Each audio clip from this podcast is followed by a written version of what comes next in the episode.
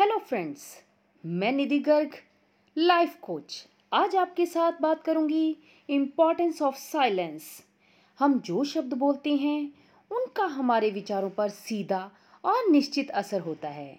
विचारों से शब्द बनते हैं, क्योंकि शब्द विचारों के वाहन हैं। शब्दों का विचारों पर प्रभाव पड़ता है, इसे चिंतन कहा जाता है। अगर हमारे विचार शांतिपूर्ण होंगे तो हम इस वजह से हमारा मन शांत होगा। हर दिन मौन का अभ्यास मन की शांति हासिल करने का एक प्रभावी तरीका है।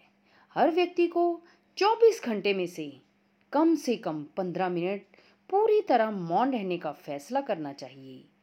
इसके लिए एक शांत जगह पर चले जाएँ, वहाँ पर बैठ जाएँ या तो फिर लेटकर मौन का अभ्यास करें। किसी से किसी प्रकार की बात ना करें। अपने दिमाग में भी किसी तरह का विचार ना आने दें, दिमाग को रेस्ट करने दें।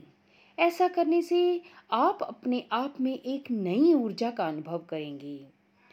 आपको ये कैसा लगा, मुझे ज़रूर बताना। इसी तरह हम हर बार मिलते रहेंगे, खिलते रहेंगे।